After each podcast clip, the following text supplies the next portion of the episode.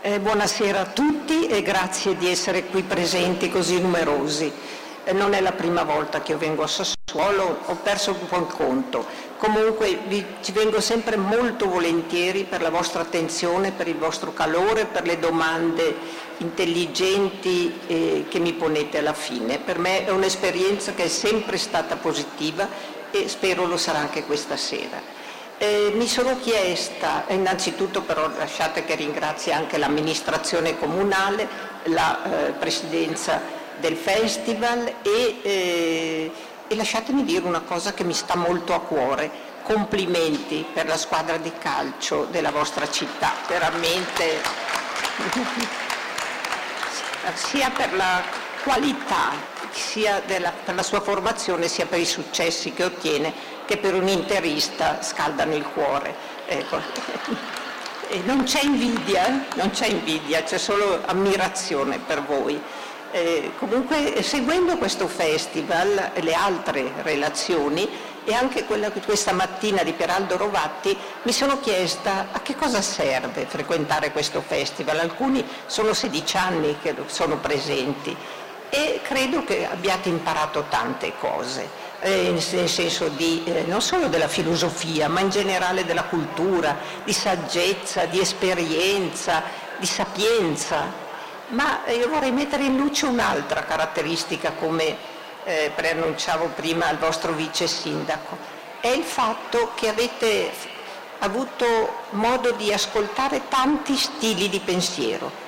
Quindi, di solito quando si va a scuola c'è un professore di filosofia Qui avete avuto modo di sentire tanti filosofi con modi molto diversi di pensare. E questa mattina Pieraldo Rovatti aveva uno stile socratico, eh, cioè poneva un'ipotesi e poi la smentiva da solo, poi ne poneva un'altra, poi la metteva in crisi, è un modo proprio di procedere di Socrate, così come lo, ce lo consegna Platone.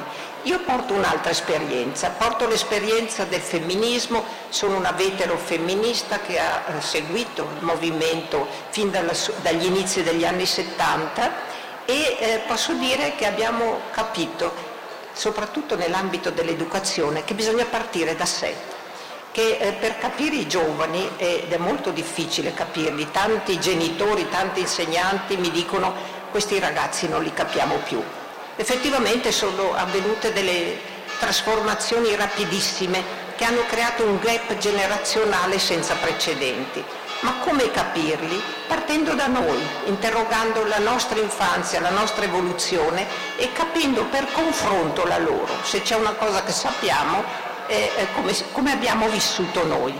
E vi assicuro che se riflettete qui ci saranno genitori, nonni, anche insegnanti più o meno giovani, ma anche ragazzi che se riflettono sul modo di vivere loro e come sono vissuti i loro genitori e i loro nonni, possono vedersi, specchiarsi come sempre negli occhi degli altri. Proprio per aiutare questa volta questa riflessione, prima di affrontare il tema del bullismo, vi leggerò alcune osservazioni scherzose che però aprono il tema di questa serata. Dice, come abbiamo fatto a sopravvivere noi bambini degli anni 50, 60, 70 e 80?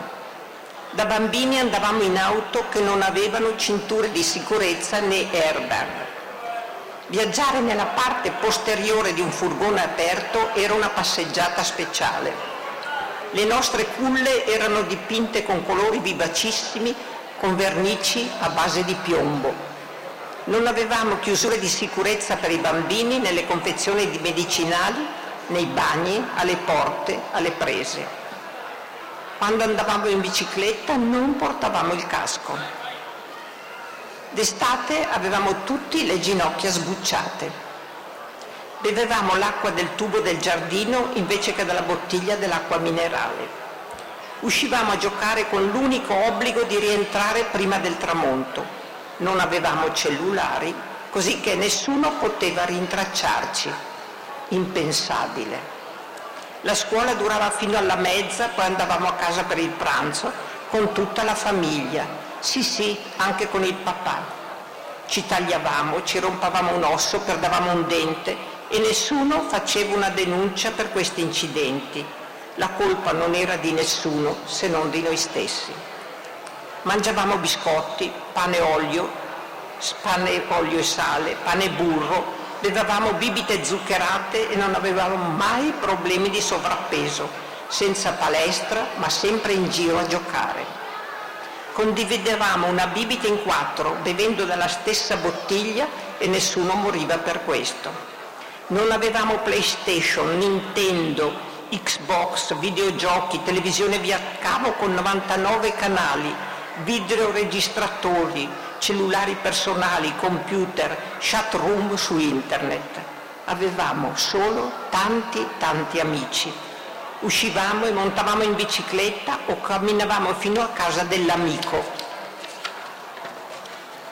Suonavamo il campanello semplicemente per vedere se lui era lì e se potevo uscire. Sì, lì fuori, nel mondo crudele, senza un guardiano. Come abbiamo fatto? Facevamo giochi con bastoni e palline da tennis, si formavano delle squadre per giocare una partita. Non tutti venivano scelti per giocare, e gli scartati dopo non subivano un trauma.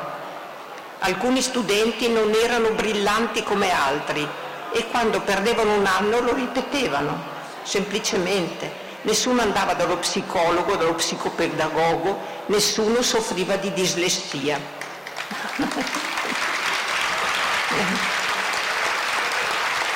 Ti ringrazio, rovino un po' la mia categoria, ma insomma ne soffrivano di problemi di attenzione e non si sapeva neanche cosa fosse l'iperattività. Semplicemente prendeva qualche scapaccione e ripeteva l'anno perché gli insegnanti avevano sempre ragione. Avevamo libertà, fallimenti, successi, responsabilità e imparavamo a gestirli. La grande domanda è allora questa, ma come abbiamo fatto a sopravvivere, a crescere e a diventare grandi? Ecco, sì, io credo che queste domande possano aiutarci a entrare in argomento. Grazie. Il mio tema è il bullismo e il buon uso dell'aggressività. Come dice Bauman, siamo nel tempo della paura liquida. Questi sono anni di paura il problema del bullismo è uscito dalle aule scolastiche, se pensate occupa le prime pagine di tutti i giornali nazionali, eh, molto più di quello che può fare il capo del governo, di quello che capita nella politica internazionale. È un'emergenza a cui non avremmo mai pensato. Io ho cominciato a studiare bullismo negli anni 70, ma pensavamo che non sarebbe mai uscito dalle comunità dell'infanzia o dei giovani, è diventato un problema nazionale, non emergenza nazionale. Ma è un problema molto più complesso di quanto non si creda di primo acchito. No? Se cominciamo ad analizzarlo vedremo che è un problema molto complicato che interroga la nostra capacità di educare, di convivere e soprattutto di progettare un futuro possibile e desiderabile. Cioè non c'è eh, giovinezza senza futuro ed è quello che invece stiamo proprio affrontando. La, cosa si intende per bullismo? La, il bullismo è una forma di sopraffazione, ma deve avere due categorie perché si possa parlare di bullismo, deve essere intenzionale e ripetuto. Cioè un semplice gesto aggressivo non si può qualificare come bullismo, il bullismo va ripetuto nel tempo per essere considerato tale. Agisce il più forte sul più debole e come tale è sempre esistito. Pensate alle comunità, alle caserme, ai seminari, alle scuole, è sempre esistita la forma di bullismo, ma i modi con cui si manifesta variano a secondo dei tempi, dei luoghi, dei contesti ambientali, delle situazioni familiari, dei temperamenti personali. No, non è lo stesso il bullismo che può verificarsi in questo paradiso terrestre che è la vostra città e quello che può avvenire nei quartieri diseredati di Scampia, ad esempio. È chiaro che hanno bisogno di forme diverse di analisi, di comprensione. Vediamo un po' col passato, facciamo un confronto col passato, passato prossimo peraltro. Nella società patriarcale i frequenti atti di bullismo, perché è sempre esistito, dico, costituivano l'esito di un'educazione autoritaria e punitiva, per cui i figli erano indotto, indotti, aggredendo i coetanei, ad agire attivamente quanto avevano subito passivamente. Questa è una legge dell'inconscio, siamo portati a fare agli altri quello che abbiamo subito noi. Comunque non è necessario, non, è, non siamo così surdeterminati, ma la spinta a fare attivamente quello che abbiamo subito passivamente vale per tutti. Ma nella famiglia attuale, affettiva e permissiva, questa è la famiglia sì, sono altre le dinamiche che possono indurre i ragazzi, in particolare gli adolescenti, ad agire aggressivamente verso gli altri e spesso verso se stessi. Vedete quanto spesso gli atti efferati, estremi di bullismo spingono la vittima al suicidio. Quindi c'è una connessione diciamo, tra aggredire l'altro e ingiungergli di aggredire se stesso. Prima di analizzare, farò poi un, un percorso evolutivo delle espressioni di bullismo, esaminando la forma che prende lungo le diverse fasi della vita, vorrei premettere per chiarezza la tesi che vado per sostenere. Non è, non è, una tesi esaustiva, è una delle tesi su cui possiamo riflettere, ma sarebbe un argomento infinito su cui lavorare. Sin dagli anni 70 le indagini sul bullismo hanno cercato di individuarne le cause. Da prima si è pensato che il bullismo fosse un effetto di una situazione sociale diseredata, che fosse un ambiente sociale povero e degradato e una famiglia conflittuale ad indurre i ragazzi al bullismo. Ma poi è, si è rivelato che non è così. Può benissimo esserci un ambiente alto, medio, alto borghese, una famiglia senza parenti disagi, con realtà con un esito di eh, comportamenti bullisti dei figli o degli alunni.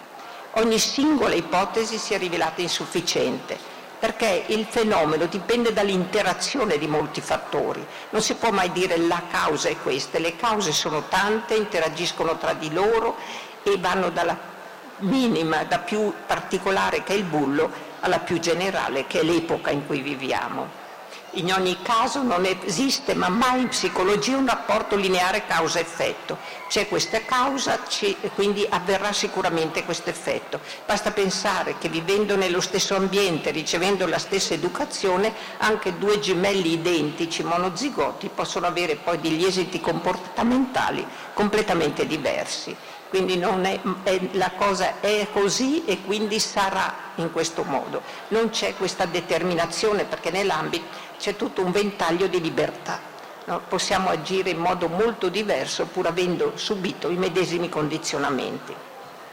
Come dicevo, nel terzo millennio sono avvenuti cambiamenti così rapidi e profondi rispetto alla seconda metà del secolo scorso, cioè penso agli anni 50, da lasciarsi spaesati e confusi. Viviamo in un mondo globale, dove i confini nazionali è pieno di contraddizioni il mondo in cui viviamo. Al tempo stesso vengono rafforzati i confini, i confini nazionali, pensate alla Brexit, alla decisione dell'Inghilterra di chiudersi nei propri confini geografici e storici, e anche vengono superati. L'espressione andare all'estero, che i giovani usano sempre più spesso quando programmano studi e lavoro, riveste un significato minaccioso per i nonni e per i genitori, ma non per loro. Per loro il mondo è molto più vasto di quanto noi siamo stati abituati a considerarlo, no? hanno una visione molto più larga. Nessuno può pretendere che il posto di lavoro sia lo sportello bancario sotto casa. Chiedo scusa al rappresentante della, della banca più importante di questi tempi. Di questi tempi che l'incarico duri tutta la vita e che la carriera proceda come avveniva per anzianità. Il sogno di mio papà era di avere quattro figli che lavoravano in banca. Non è successo così, abbiamo fatto tutt'altro, però comunque questo era il suo sogno. Il futuro si è fatto scuro e la competizione, non a caso il, il tema del, di questo festival è appunto la competizione, è sempre più dura L'ascensore sociale è fermo da un decennio e nel migliore dei casi, per i nostri figli o nipoti, si tratta di difendere il tenore di vita precedente. Difficilmente avranno un tenore di vita migliore di quello in cui sono cresciuti. Molti giovani si rivelano all'altezza dei tempi non è così allarmistica la situazione, hanno ricevuto una formazione adeguata, possiedono le doti personali per raggiungere le mete che si prefiggono, ma non tutti. In una società agonistica, ad alto indice di competitività, accanto a chi ce la fa e anche chi cerca invano di emergere e chi si ritira dalla contesa preferendo non giocare per non perdere. Ecco qui la biforcazione, no? C'è chi ferocemente vuole emergere contro tutto e contro tutti, questi sono i, i punti estremi di questa, eh, di questa, alternativa, e c'è chi invece eh, lascia la spugna e si ritira.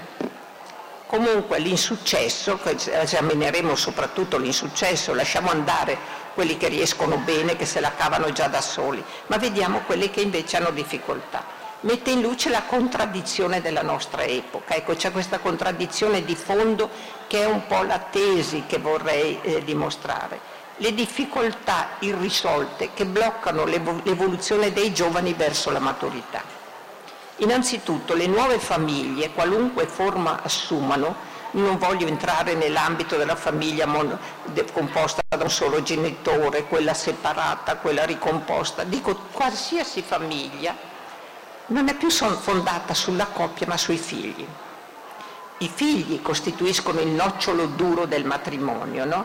Si dice i genitori, possono, i coniugi possono separarsi quando vogliono, restano comunque genitori per sempre. Ecco che il matrimonio è un patto per sempre, che è il senso del matrimonio, è un'alleanza per sempre, ma è basata sui figli e non più sulla reciprocità della coppia ed è per difendere i figli, per promuoverli, che la famiglia è diventata inclusiva, iperprotettiva, spesso sostitutiva. Vedremo cosa vuol dire sostitutiva, ma lo segnalo. No? I genitori tendono ad essere sostitutivi, come se i figli fossero degli eterni minorenni affidati per tutta la vita alle cure di un tutore. Non li lasciamo più andare. Quante volte i ragazzi dicono mamma lasciami stare, mamma non mi stare addosso, no? mamma lasciami vivere, non mi soffiare sul collo. Ecco, questo non ha un significato solo contingente in quel momento, ma anche riguarda un atteggiamento che noi abbiamo verso i nostri ragazzi. Anche la scuola, benché si stia faticosamente rinnovando, sapete c'è tutto questo progetto in atto faticoso della, buona scuola, risente delle pretese delle famiglie incapaci di accettare che i ragazzi ricevano brutti voti, siano sanzionati e talvolta siano bocciati. I bambini, sempre più pochi e preziosi, abbiamo una denatalità spaventosa, crescono in spazi chiusi in genere, guardati a vista da adulti che non tollerano, per loro ovviamente, alcun rischio questo non solo nelle grandi città, ma una volta quando dicevo queste cose mi diceva ma lei certo vive a Milano, guardate che è così non solo nelle medie città come la vostra, ma anche nei paesi più piccoli. Vengono portati fin sulla porta della scuola, eh, sapete bene, le maestre dicono se potessero li metterebbero nel banco portando loro la cartella, quindi c'è un'ipertutela dei ragazzi, no? privi di autonomia, non hanno più bisogno di regole, tanto non possono sbagliare. Come fa a sbagliare un ragazzo che è monitorato da un adulto, da un educatore dalla mattina alla sera? Non ha più ambito per sbagliare. Non esistono più bambini cattivi. No?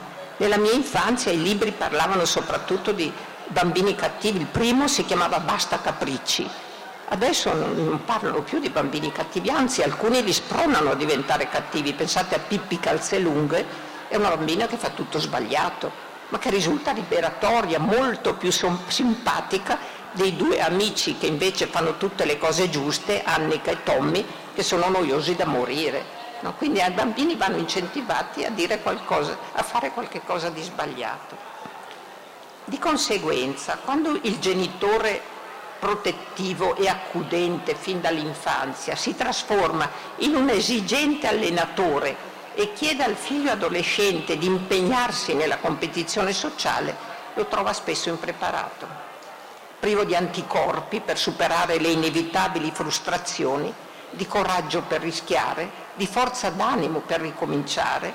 Il ragazzo non sa come affrontare una competizione che, come tutte le gare, prevede molti partecipanti, pochi vincitori. Se le aspettative familiari, e questo accade spesso, superano le capacità del ragazzo, se sente di non farcela, viene travolto da un senso di inadeguatezza, da una perdita di autostima che può indurlo a imboccare due strade diverse ma entrambe pericolose. Ripeto la biforcazione a cui avevo accennato prima. L'una è quella scelta dagli inattivi che lo conduce a gettare la spugna, a farsi da parte, rinunciando sia a lavorare sia a studiare. È la generazione nenè, un problema per tutto il mondo, altri la chiamano niet. Qui appartiene in Italia più del 20% dei giovani, le ultime ricerche parlano del 26% sono giovani che non studiano e non lavorano, non chiedono niente, eh? non è che si lamentino, non chiedono nulla, sono giovani tra i 14 e i 24 anni. L'altra invece, che va da tutt'altra parte, è quella imboccata dal bullo, che lo induce ad aggredire agli altri ai quali attribuisce tutte le parti negative di sé, ciò che lui non vorrebbe essere, ma c'è anche ciò che non può essere, come quando perseguita per invidia il primo della classe, il più fortunato, il più bello. Il primo della classe, sapete, cosiddetto secchione, trova spesso chi lo tormenta, no? il secchione o la secchiona, che magari non è minimamente tale, però viene invidiato per i suoi successi scolastici. Talvolta provoca solo per avere il pretesto di reagire, no? voglia di fare a botte, di, avere, di aggredire, di sfogare la sua rabbia, la sua collera. Il bullismo è uno dei frutti velenosi esasperati da una comunicazione contraddittoria che in questi anni l'adulto invia ai giovani. Attenzione a questa comunicazione velenosa perché eh, nessuno ne è perfettamente consapevole. Allora noi adulti, educatori, diciamo ai giovani, come individuo devi batterti per realizzare le tue aspirazioni per avere successo, ma io non ho alcuna fiducia nel futuro che ti attende e nelle risorse della generazione alla quale appartieni. Chi è che ha fiducia nel futuro? Ormai guardiamo il futuro con occhi desolati, temiamo che non capiti più niente. Mi diceva un professore molto noto, no? i miei allievi non hanno, non hanno, fatto carriera, ma non vedo quando questo cam- potrà cambiare. Per me non vedo una soluzione. Ma un, ag- un agonismo individualistico, narcisistico, io voglio emergere, può cogliere solo vittorie contingenti e caduche. I veri atleti, come hanno mostrato le recenti Olimpiadi, anche nelle discipline individuali, si, si impegnano allo spasmo non soltanto per sé, ma per la squadra, la città, la nazione, il continente al quale appartengono, no? con quale orgoglio ascoltano l'inno nazionale o sventolano, come ha fatto un atleta, la bandiera europea. Dalla crisi che stiamo attraversando si esce non uno per uno, tantomeno uno contro l'altro, ma tutti insieme, a partire da sé, dai propri conflitti interiori, da conoscenza di sé, come dice Socrate, conosci te stesso. La prima mossa per superare il bollismo è fare pace con se stessi. Spesso i ragazzi sono arrabbiati con se stessi ancora prima che con gli altri. Accettare i propri limiti, incrementare le proprie risorse senza desiderare il male altrui, come Aristotele definiva l'invidia. No? Ecco, il bullo desidera il male altrui, non vuole tanto competere quanto far umiliare l'altro, cancellarlo, ucciderlo, trionfare sull'altro, non vincere, ma stravincere. È su questo sfondo epocale che si proietta il bullismo adolescenziale, sintomo delle difficoltà di convivenza in cui in questi anni ci dibattiamo il bullismo diffuso. Non vorrei parlare tanto del bullismo estremo, ci pensano già i giornali, quanto del bullismo diffuso seguendolo nelle varietà della vita. Un potenziale aggressivo fa parte del patrimonio vitale che possediamo fin dalla nascita. Guai se non fosse così. Energie volte alla difesa dell'individuo e alla continuazione della specie sono in modo diverso a disposizione di tutti gli animali, in questo senso noi non siamo diversi dagli altri, con la differenza che negli animali sono guidati dall'istinto, mentre noi umani, dotati di libero arbitrio, dobbiamo gestirli con la nostra intelligenza, un'intelligenza emotiva, abbiamo scoperto che non esiste l'intelligenza da una parte e le emozioni e i sentimenti dall'altra, ma l'intelligenza è emotiva, fragile, ambivalente, conflittuale. Per cui il confine tra aggressività e violenza risulta sottilissimo e in certi momenti facilmente valicabile. Ma per vivere insieme e proseguire l'opera della civiltà, come la storia ci chiede, è necessario indirizzare l'aggressività verso mete socialmente utili. Quindi non soffocare l'aggressività, no? non dobbiamo annullare l'aggressività, ma indirizzarla verso mete buone, utili socialmente. Di qui l'importanza dell'educazione, della morale, del diritto, senza i quali, come ricorda con insistenza Freud, cadremmo in balia della prepotenza del più forte.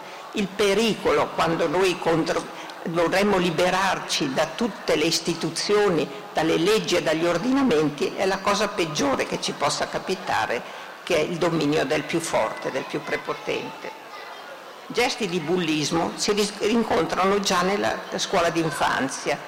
Non sanno gli insegnanti delle materne che tante volte dicono c'è già un piccolo bullo, ma ci vuole perché sia tale una consapevolezza di nuocere, quindi quelli più piccolini non sanno di nuocere.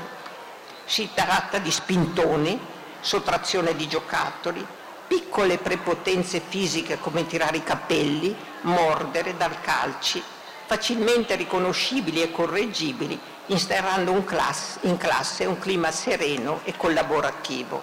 Se i bambini sono abituati a lavorare, ecco il lavoro, lavoro, eh, lavoro infantile ovviamente, a giocare insieme, a fare dei giochi collettivi, il bullismo, la, la tentazione del bullismo si riassorbe da sola. A quell'età l'apparato per pensare dei bambini ancora immaturo non, non consente loro di distinguere tra pulsioni amorose e pulsioni aggressive, tra baciare e mordere. Molte volte si avvicinano alla faccia di un compagno per dargli un bacio e poi gli scappa un morso. Abbracciare e stringere, dare e prendere, difendersi e aggredire. Occorre sensibilizzarli al più presto perché imparino a conoscere le potenzialità del proprio corpo e a controllarne le espressioni motorie ma anche perché divengano capaci di esprimere le emozioni con immagini e parole. Se noi mentalizziamo le nostre emozioni, le frustrazioni, avremo meno facilità di ricorrere all'aggressione motoria. Ad esempio, la paura e la collera possono essere conosciute e condivise utilizzando le fiabe, narrazioni capaci di mettere in scena il male e il dolore senza indurre sentimenti di disperazione, perché i bambini capiscono presto che anche le vicende più perturbanti finiranno bene, si svolgono nella rassicurante prospettiva della giustizia finale. Loro capiscono che la verità trionfa, i cattivi vengono puniti e i buoni premiati, quindi passano davanti alle crudeltà e sadismi della strega, dei maghi, senza paura, perché sanno che alla fine il bene trionferà fin da piccoli vanno aiutati a uscire dall'egocentrismo dell'età. Egocentrismo vuol dire che il bambino si considera al centro del mondo, pensa che tutti sappiano quello che lui pensa, quello che desidera, quello che vuole e percepire invece che anche l'altro geisce e soffre come loro e a trattarlo con reciprocità. Se io soffro perché tu mi metti un dito nell'occhio, anche, anche tu soffrirai se io ti compierò la stessa aggressione. L'empatia è progressivamente favorita, questa è una parentesi, dalla maturazione dei neuroni a specchio che consentono attraverso l'imitazione spontanea di riconoscere che le sensazioni e le emozioni dell'altro sono analoghe alle mie. Questa è la teoria dei, dei neuroni a specchio, è dovuta, come sapete, a degli scienziati italiani e degli scienziati parmensi ed è eh, una, veramente una scoperta importante.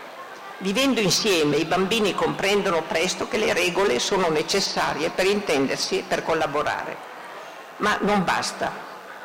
Per crescere, per diventare grandi, è necessario che il controllo esterno, cioè l'insegnante, l'allenatore, diventi controllo interno. Non possono essere sempre indotti a fare le cose giuste, devono farle da sole, da soli.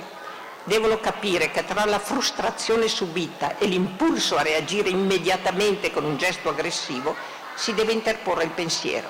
Ora fermati e pensa, a costo di dover tollerare il dolore mentale provocato dal rinvio.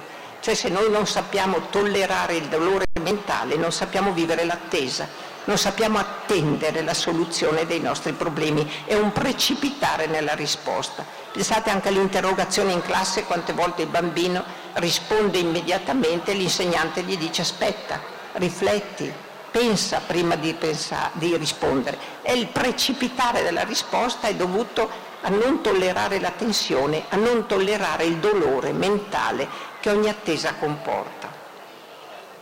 Il bambino arrabbiato va aiutato a calmarsi, a prendere tempo e anche ad ammettere i propri torti e a trovare la soluzione migliore. Ai più piccoli, quando sono piccoli, per calmarsi basta sentirsi contenuti da un abbraccio affettuoso e subito ritrovano la serenità. Guardate che modo molto convincente è abbracciarli dolcemente quando sono in collera e fanno le bizze. In seguito passiamo alla scuola elementare gli atti di bullismo vero e proprio sono piuttosto rari, in quanto in quella che Freud definisce l'età di latenza, tra, tra i 6 e i 10 anni, le spinte pulsionali, cioè le spinte ad agire sia amorevolmente che aggressivamente, si fanno più blande. L'aggressività rimane sopita, sono dei buoni bambini, controllata dal desiderio di ottenere l'approvazione degli insegnanti e dei genitori. Il bambino delle elementari ci tiene molto ad essere approvato, ad essere lodato. È invece con la pubertà, sempre più anticipata, mi dicono i pediatri che ci sono casi di pubertà a 9 anni e gli psicologi confermano che ci sono comportamenti tipo la, il rifiuto di mangiare, le forme di anoressia, dei disturbi alimentari che cominciano a 9 anni, non era mai successo prima. È con la pubertà che l'aggressività si fa più forte subdola e mirata. Non è così più ingenuo l'aggressivo adolescente come l'aggressivo bambino della scuola materna che è capace di aggredire il compagno davanti agli occhi degli insegnanti, no? della maestra. No, questo diventa più subdola, sa aggirare l'attenzione. L'inquietante metamorfosi che con la pubertà trasforma il corpo infantile neutro e angelicato, no? a noi sembrano angioletti i bambini, non lo sono, ma così li consideriamo, si trasforma improvvisamente in modo molto perturbante in un corpo sessuato. E questo fa sorgere la prima domanda, ma chi sono io? No, quando non si sta più, il, bambino, il ragazzino non sta più nei vestiti dell'infanzia, ma vuole tutt'altro. L'immagine ricevuta dai genitori sentita come inadeguata, non va più bene il vestito che su di me bambino avevano cucito i genitori. Ora si pone un compito evolutivo molto difficile, prendere le distanze dalla famiglia per divenire se stessi, essere magari diversi da come i genitori ci avevano sognati e plasmati. Guardate che io non sono quello che voi volevate. A questo scopo si costruisce un ideale, si costruisce un suo ideale da raggiungere che non è quello necessariamente di mamma e papà, ricavato per le più dalle suggestioni dei mass media e dalla, re, dalla rete alle quali cercano di conformarsi. Sembra paradossale, ma il bullo è un debole che nasconde la sua debolezza sotto un guanto di ferro non riuscendo ad accettare i propri difetti, le proprie manchevolezze, le proprie inadeguatezze, li proietta fuori di sé. Quello di proiettare è, un, è una reazione mentale, quello che non voglio accettare in me lo butto negli altri. Allora gli altri rappresentano tutto ciò che lui non vuole essere oppure anche ciò che non riesce ad essere. Sentendosi di rimbalzo, se tutto il male, tutto il negativo viene proiettato fuori, il mondo appare cattivo, minaccioso, persecutorio, perché tornano indietro le stesse proiezioni negative che il bullo ha proiettato fuori di sé. Sentendosi perseguitato dalle ombre che ha proiettato sull'altro, perché se ascoltate i bulli, nel loro intimo si sentono perseguitati, pensano di reagire, cioè qualsiasi aggressore pensa di reagire, di essere un perseguitato che reagisce. Allora cerca di allontanarlo, la vittima cerca di allontanarlo, di immaginarlo, di umiliarlo, di distruggerlo nel tentativo di mostrare il suo potere e di confermare l'immagine onnipotente di sé. Se non posso farmi amare, perché non si ama neppure se, non ama neppure sé, allora perlomeno mi farò temere. Il temere è un sostituto della mancanza di amore. La mossa psicologica più facile per disegnare e conformare la propria identità nebulosa è quella di contrapporsi agli altri. La prima forma per disegnare la propria identità è dire io non sono quello, io non sono così. Trovare un nemico sul quale proiettare ciò che si vuole espellere dall'io per adeguarlo al proprio ideale. Man mano che mi avvicino all'ideale che voglio raggiungere, butto fuori di me come delle spazzature ciò che non mi va bene, che non mi corrisponde ma poiché l'ideale è per definizione irraggiungibile, molto difficile confrontarsi con un ideale, molto pericoloso, non sarebbe un ideale se fosse raggiungibile. Per definizione l'ideale non è raggiungibile, vi posso avvicinare, ma non lo raggiungerò mai, se no non sarebbe tale. Allora il bullo, che non riesce a raggiungere il proprio ideale, che non riesce ad essere ciò che vorrebbe essere, si scontra con i propri limiti e le proprie imperfezioni poiché nella nostra società il valore più immediatamente riconoscibile, diciamo un valore inflazionato addirittura, è la prestanza fisica. Allora sono presi di mira soprattutto i compagni in prima battuta con evidenti inestetismi, come il sovrappeso, i foruncoli, la pancetta, la statura troppo alta o troppo bassa.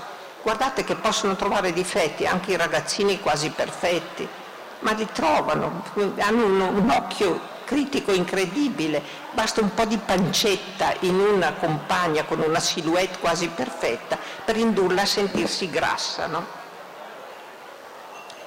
Oppure anche i compagni che non corrispondono al look dominante, col risultato di omologare ragazzi e ragazze in un unico modello, ma si assomigliano tutti. Avete notato, se andate a prendere a scuola degli adolescenti, sembrano fatti tutti con lo stampino capelli lunghi e lisci, jeans strettissimi, giubbini o magliette, sembrano, non c'è più la differenza, tanto che le, le, mamme tante volte si sbagliano, soprattutto le nonne. Io ho preso per il braccio un ragazzo che non era mio nipote, il quale mi ha guardato come per dire cosa vuole questa, ma era identico secondo me, e talmente il look è omologante. Le scarpe, la felpa, i jeans diventano una prova di appartenenza. Se vesti come me, sei come me, altrimenti ti considero un estraneo minaccioso e inquietante. Guardate che l'altro diverso è sentito come una minaccia. Allora forse io non vado bene. Desta riprovazione soprattutto il ragazzino che indossa i vestiti, tra virgolette, per bene, come il maglioncino blu, i mocassini, abiti evidentemente scelti dalla mamma, indizio di quella dipendenza che invece i ragazzi vogliono superare. No? Il bambino per bene per loro è una cosa ridicola, una cosa da disprezzare. Esiste ormai un ambito commerciale che avendo captato questa esigenza con acume propone capi di abbigliamento che costituiscono veri e propri marchi di inclusione, per cui il logo di una felpa o di un giubbotto, cioè il nome, l'etichetta, decide se tu sei in o sei out. Comportamenti di bullismo ben più gravi si possono poi riconoscere nell'emarginazione dei compagni di scuola considerati diversi perché portatori di handicap, oppure perché di provenienza extracomunitaria o perché si dimostrano appartenenti a un ceto inferiore, ma anche, guardate il paradosso, relativamente superiore. Cioè eh, vorrebbero tutti essere allo stesso livello, essere omologati. Il troppo viene preso di mira. Il figlio della professoressa o del preside non è ben visto dai compagni che lo ritengono un privilegiato. Dagli ultimi anni delle elementari sino alla terza media circola un bullismo soft che, che pareggia in questo senso maschi e femmine. Prima che il fenomeno si diffonda ed esasperi, è questo il momento, cioè negli anni della scuola media soprattutto, ma anche negli ultimi anni delle scuole elementari, per indurre gli alunni ad assumere un atteggiamento critico rispetto alle suggestioni pubblicitarie che minacciano la loro autostima, svelando ai ragazzi, proprio facendo criticare, no? è stato fatto a Brescia in un modo molto interessante, le immagini pubblicitarie. Vedete che sono costruzioni, sono artifici, non esiste il ragazzo fortissimo, il bullo perfetto, amato da tutte, la ragazza bellissima, sono costruzioni immaginarie a cui voi non dovete né potete adeguarvi. Svilando semplicemente che le immagini delle divinità mass mediatiche sono costruzioni tecnologiche, per lo più effetti di Photoshop, e che gli dei di quell'Olimpo sono fantasmi che esistono solo nelle realtà virtuali. Allora questi ragazzi prendevano dei manifesti pubblicitari sulla bellezza maschile o femminile e poi scrivevano sotto delle eh, didascalie ironiche, tipo una, una ragazza che sorride con 32 denti brillanti e sotto il dentifricio delle donne belle lava bene anche le piastrelle. Quindi era un modo per eh, smitizzare il dentifricio che dovrebbe rendere il sorriso più brillante dei brillanti. Tuttavia, convincere i ragazzi a tollerare le differenze, ad ammettere che siamo tutti diversi, non basta. Occorre anche formarli non solo ad accettare la diversità, è troppo poco, ma anche a valorizzarla. Valorizzare la diversità considerando occasioni di arricchimento personale e collettivo. L'estraneo, il forestiero, appare molto più minaccioso di, di chi ci è prossimo e come tale diventa il ricettore delle nostre paure.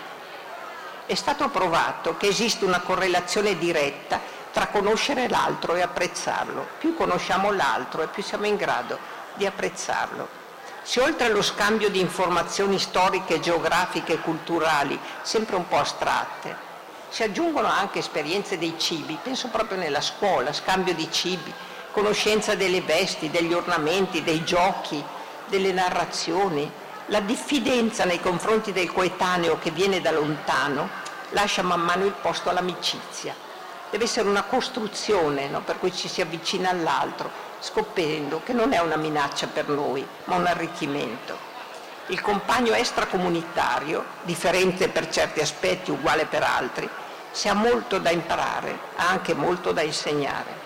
Dobbiamo però riconoscere che in una società individualistica e competitiva è molto difficile coniugare eguaglianza e differenza e che la giustizia, considerata un valore fondamentale, astratto, tanto dal cristianesimo quanto dalla cultura laica di matrice illuminista, è ben lungi dall'essere realizzata. Tutti ci dichiariamo fedeli alla giustizia, ehm, ehm, teniamo al valore dell'equità, ma poi di fatto ci comportiamo tutti molto diversamente. Troppo spesso il pregiudizio che afferma la superiorità della civiltà occidentale radicato nella cultura della Grecia classica, perché ci insegnano a scuola che la Grecia classica è il patrimonio di tutti i valori dell'umanità, la Grecia classica ha anche dei disvalori molto forti, pensate al, al fatto che era basata sulla schiavitù, quindi è tutt'altro che assolutamente luminosa come, come vuole la tradizione classicheggiante. Alle origini della, vostra, della nostra civiltà funziona in modo acritico, in modo automatico, una convinzione della nostra superiorità. Per noi è quasi automatico nel nostro cervello iscrivere ogni differenza subito in una scala gerarchica, per cui il maschile è superiore al femminile, l'adulto al bambino, il cittadino al barbaro, il sano al malato e così via l'atavica differenza verso lo straniero, dobbiamo riconoscere, è esasperata da un'incontenibile immigrazione di massa, dal diffondersi del fanatismo islamico e dal susseguirsi di azioni terroristiche, pensate a Parigi, che non solo provocano molte vittime, ma diffondono un clima di minaccia incombente. Quando succede un attentato in cui muoiono dei civili ci sentiamo tutti minacciati. L'ansia diffusa incrementa l'ostilità e ostacola la realizzazione di una, una convivenza equa e solidale. Eppure in una società multiculturale costruire ponti per incontrarsi a metà strada è l'unico modo per evitare la contrapposizione frontale, pensate al duello, che trasforma l'aggressività in violenza. Ancora più subdola risulta la paura del diverso e il tentativo di immaginarlo quando si rivolgono al coetaneo portatore di handicap. Uno svantaggio evidente che l'adolescente cerca di esorcizzare respingendolo, isolando, come temesse di essere contagiati. Quanto sono i ragazzi che hanno, che hanno guardato queste Olimpiadi alternative, queste Olimpiadi dell'handicap? Credo pochissimi, preferiscono cambiare canale. In realtà una cultura della solidarietà in realtà risulta liberatoria per tutti, perché ci aiuta a sconfiggere il nostro timore di essere fragili, vulnerabili, dipendenti a ben guardare, come dice Dario Fo, siamo tutti sani da legare. Gli atteggiamenti del bullo li troviamo più frequentemente nelle scuole superiori, però è interessante che tendono a diminuire con l'età, il massimo va dai 13 anni ai 16, poi con l'età tendono a diminuire. Ma per gli adolescenti la tentazione di comportarsi da bulli è molto forte, sollecitata dal primo compito evolutivo che si chiede dopo la pubertà. Riconoscersi e presentarsi agli altri come maschio o come femmina. E il pensiero assoluto di quell'età pensa di essere un maschio perfetto o una femmina perfetta, vorrebbe essere l'ideale, vorrebbe essere rappresentare la perfezione. E si apre a quell'età quella competizione difficilissima da comprendere e amministrare che è la seduzione tutti i valori della scuola elementare, ed essere buoni bambini, apprezzati dalla maestra, fare bene i compiti, essere, essere adeguati a quello che ci chiedono, viene sovvertita. La più amata o il più desiderato, il più ambito, non hanno nulla dei valori precedenti. Anzi, a ben capire non si capisce neanche perché una persona sia più desiderabile dell'altra, perché venga preferita a tale altre. E capite che è molto disorientante, soprattutto per i ragazzini migliori, per quelli che credono di aver fatto tutte le cose giuste e che non si trovano per questo premiati. Come sostiene Freud, in realtà entrambi i generi, sia i maschi sia femmine, comprendono, hanno dentro di sé elementi dell'altro sesso non esiste il perfetto maschio e la perfetta femmina, sono due polarità vuote, nessuno c'è nell'una, nessuno c'è nell'altra e tutti noi siamo come delle tacche di un metro che abbiamo una nostra posizione che può essere più vicina al maschile, più vicina al femminile, ma non è mai una posizione eh, senza una componente eh, del sesso opposto. La nostra mente è così impregnata di pregiudizi secolari che l'omosessualità, che io intendo come libertà di iscriversi sotto le insegne del sesso opposto, non è stata ancora completamente riconosciuta. Nel frattempo il bullismo antifemminile, che trova il suo esito estremo nel femminicidio o quello omofobico, stanno diventando sempre più diffusi e inquietanti, soprattutto se vengono esercitati dal gruppo. Io non lo chiamerei tanto branco perché eh, gli animali sono meglio di noi in questo senso. L'aggressività del gruppo, sequestrata al singolo e gestita collettivamente, scatena un senso di onnipotenza che ottunde la coscienza e la responsabilità personale. Luigi Zoia, nel suo ultimo libro intitolato Centauri, parla degli stupri collettivi in pace e in guerra. Sapete che non c'è mai stato un esercito che procedesse senza operare degli stupri collettivi. Parla di contagio psichico, una forma di regressione orgiastica in cui si attivano strati precivili dell'inconscio, dove sessualità e violenza, eros e thanatos, cioè principio di vita e principio di morte, si confondono col paradosso, se ci pensate, di dare la morte con l'atto che semina la vita.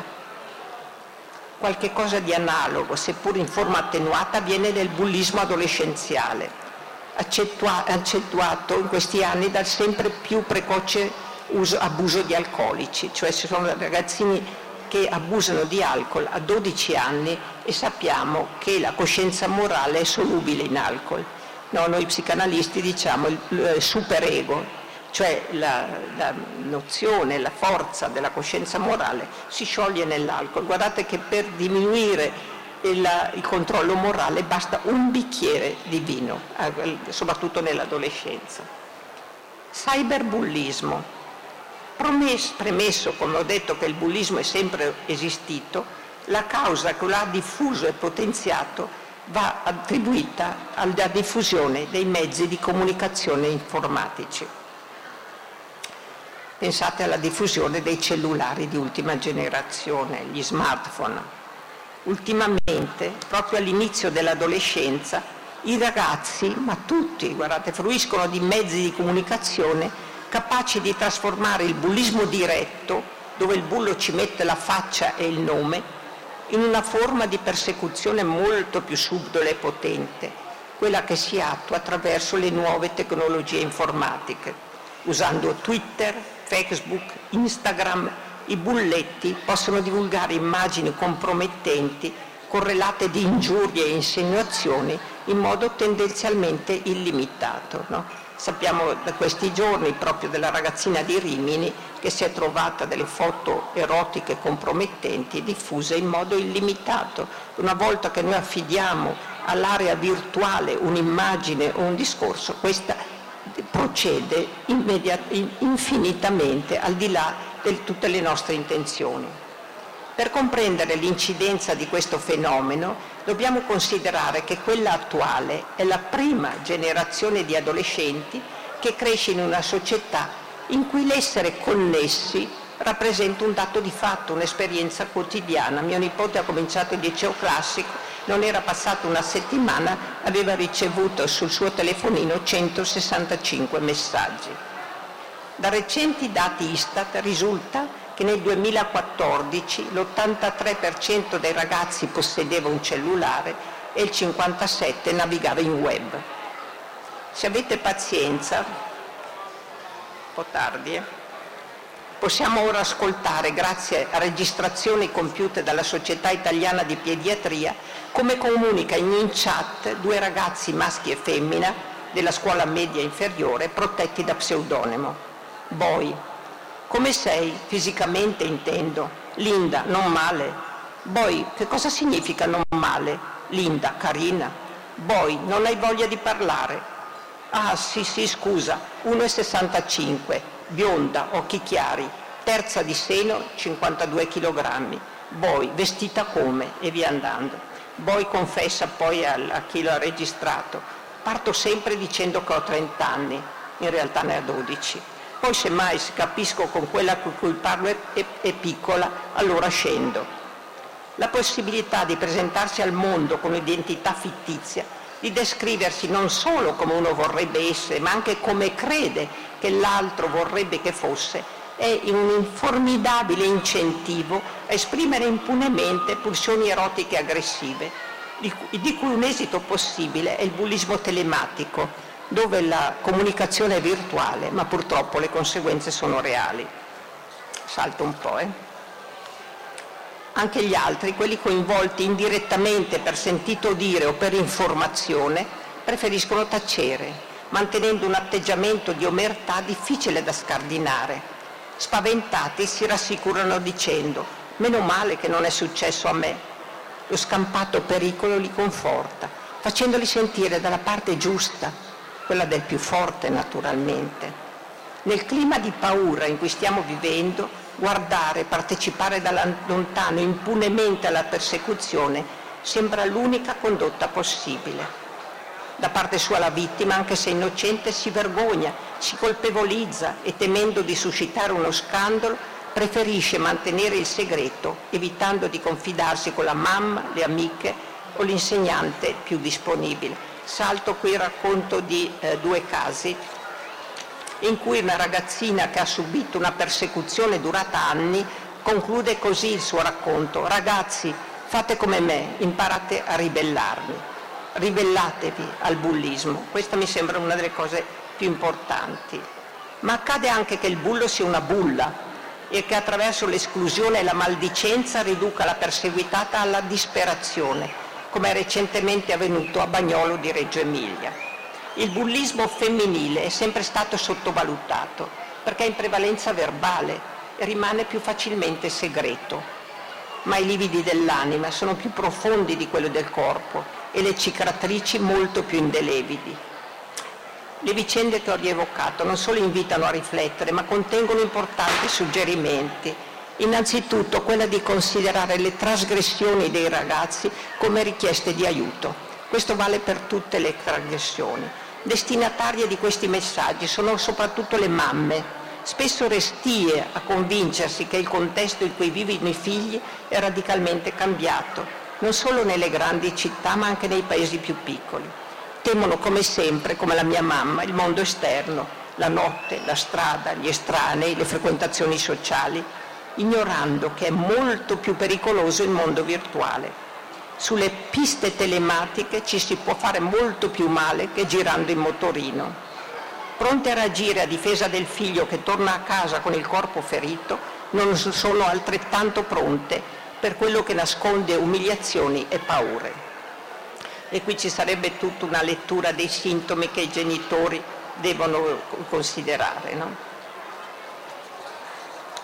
Ma eh, questo lascio, evidentemente i sintomi sono, eh, non, non, perdono il desiderio. Ecco, allora, bene.